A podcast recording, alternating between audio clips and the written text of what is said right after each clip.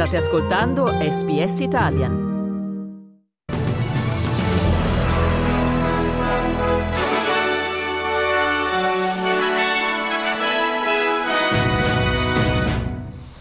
Il presidente Joe Biden chiede a Israele di garantire la sicurezza della popolazione di Rafah. In Australia prosegue il dibattito sulla riforma fiscale. L'ex presidente Donald Trump invita la Russia a invadere i paesi della Nato che non sono in regola con i finanziamenti dell'organizzazione. Nello sport il Milan batte il Napoli 1-0.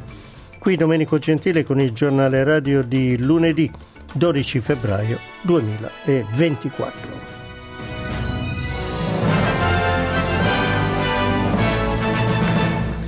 Iniziamo dal Medio Oriente. L'Egitto ha minacciato di sospendere il trattato di pace con Israele se le truppe israeliane invaderanno Rafah.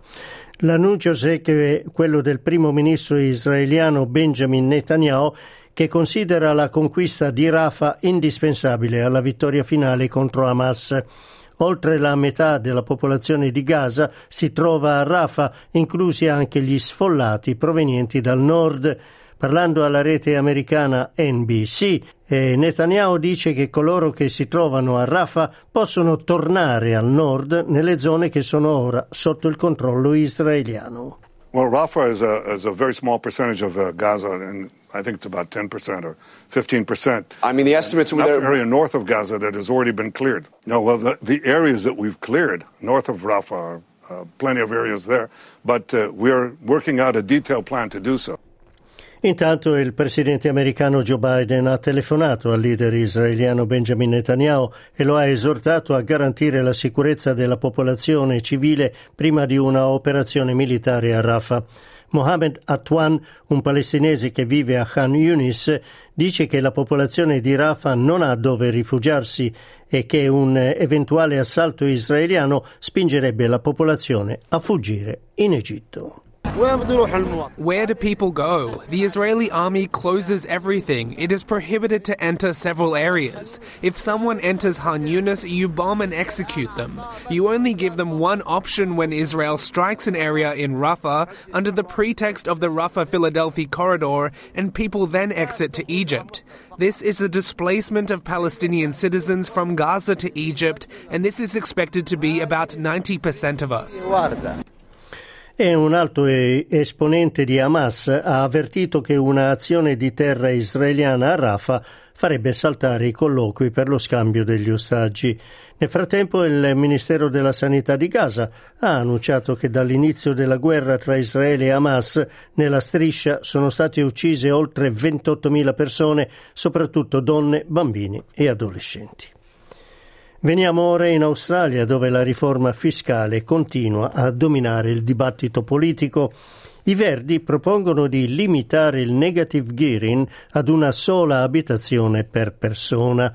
Il negative gearing incoraggia l'investimento in beni immobili permettendo di dedurre dalla dichiarazione dei redditi le spese, inclusi anche gli interessi bancari ma sia governo che opposizione sono, si sono detti contrari alla proposta dei Verdi. L'opposizione liberal nazionale dice che alle prossime elezioni presenterà una nuova riforma fiscale che permetterà ai contribuenti di usare il fondo della superannuation per l'acquisto di una abitazione. Il responsabile della coalizione in materia di tesoro, Angus eh, Taylor, dice che sarà anche importante riacquistare la fiducia dell'elettorato. The, the, erosion of trust I've seen in recent years for, for leadership in every, every domain of Australian society is, I think, uh, uh, terrifying for, for, for, the implications for, for our future. So we've got to get that trust back. It's, that's incumbent on, on you, on me, on, on, on everybody else. il primo ministro Anthony Albanese dice che la riforma che ha proposto è quella giusta e che l'opposizione critica qualsiasi riforma fatta nell'interesse dei lavoratori. All 13.6 million taxpayers will get a tax cut and 84% of Australians will get a higher tax cut. Peter Dutton wants to talk about anything but what's happening. He wants to talk about what's not happening. Peter Dutton wants Australians to work longer for less. What Peter Dutton wants is lower wages, more taxes on low and middle income Australians, and to continue to wind back any reforms that are made in the interests of working people.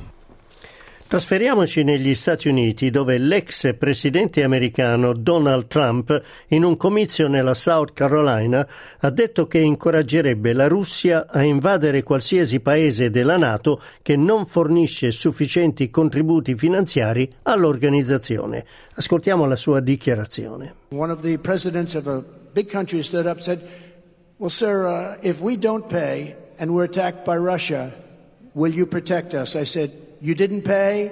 You're delinquent? He said, Yes, let's say that happened. No, I would not protect you. In fact, I would encourage them to do whatever the hell they want. You got to pay. You got to pay your bills. And the money came flowing in. Immediata la risposta del segretario della Nato Jens Stoltenberg che dice che l'organizzazione resta pronta a difendere tutti i suoi alleati.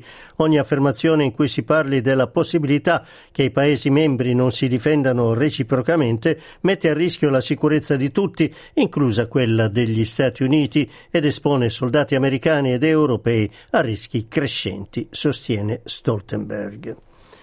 Spostiamoci ora ad Altavilla Milicia, in provincia di Palermo, dove un uomo di 54 anni ha ucciso la moglie e i due figli di 5 e 16 anni. Un'altra figlia di 17 è riuscita a salvarsi.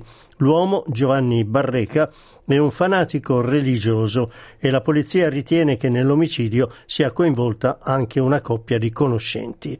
Barreca, secondo quanto è emerso, aveva problemi economici. La moglie era seguita dagli assistenti sociali del comune di Altavilla Milicia, i quali però assicurano di non avere mai avvertito disagi, se non finanziari, nella famiglia.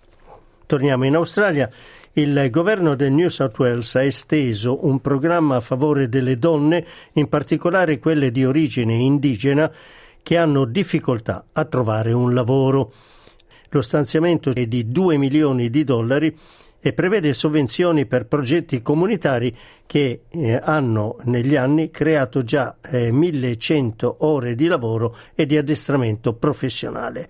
Le organizzazioni con programmi volti a facilitare il reinserimento delle donne nel mondo del lavoro possono ora fare richiesta di sovvenzioni comprese fra i 100.000 e i 250.000 dollari e i nuovi fondi sono disponibili da oggi.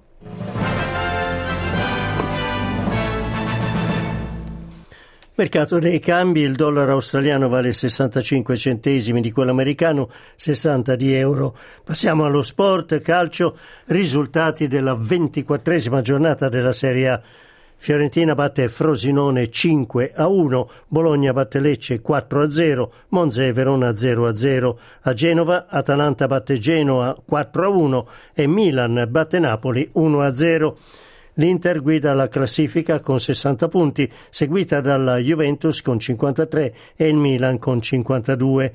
Nelle ultime quattro posizioni troviamo Udinese e Verona a 19 punti, Cagliari 18 e Salernitana 13. Juventus e Udinese hanno la possibilità di migliorare la posizione nel posticipo di domani. E i League 17 giornata eh, Western Sydney Wanderers eh, e Newcastle Jets hanno pareggiato 3-3 ed è il Wellington Phoenix a guidare la classifica con 33 punti, seguito da Central Coast Mariners e MacArthur a 28. Chiudiamo con le previsioni meteorologiche. A Perth, Adelaide e Melbourne giornata di sole, temperature abbastanza alte, 34 a Perth, 38 ad Adelaide, 35 a Melbourne. Ad Hobart cielo parzialmente nuvoloso 28 gradi, cielo prevalentemente sereno a Canberra e Sydney, 30 gradi a Canberra, 29 a Sydney, a Brisbane e Cairns invece possibilità di pioggia, 30 gradi a Brisbane, 32 a Cairns. E a Darwin possibilità di piogge temporali, 31 gradi.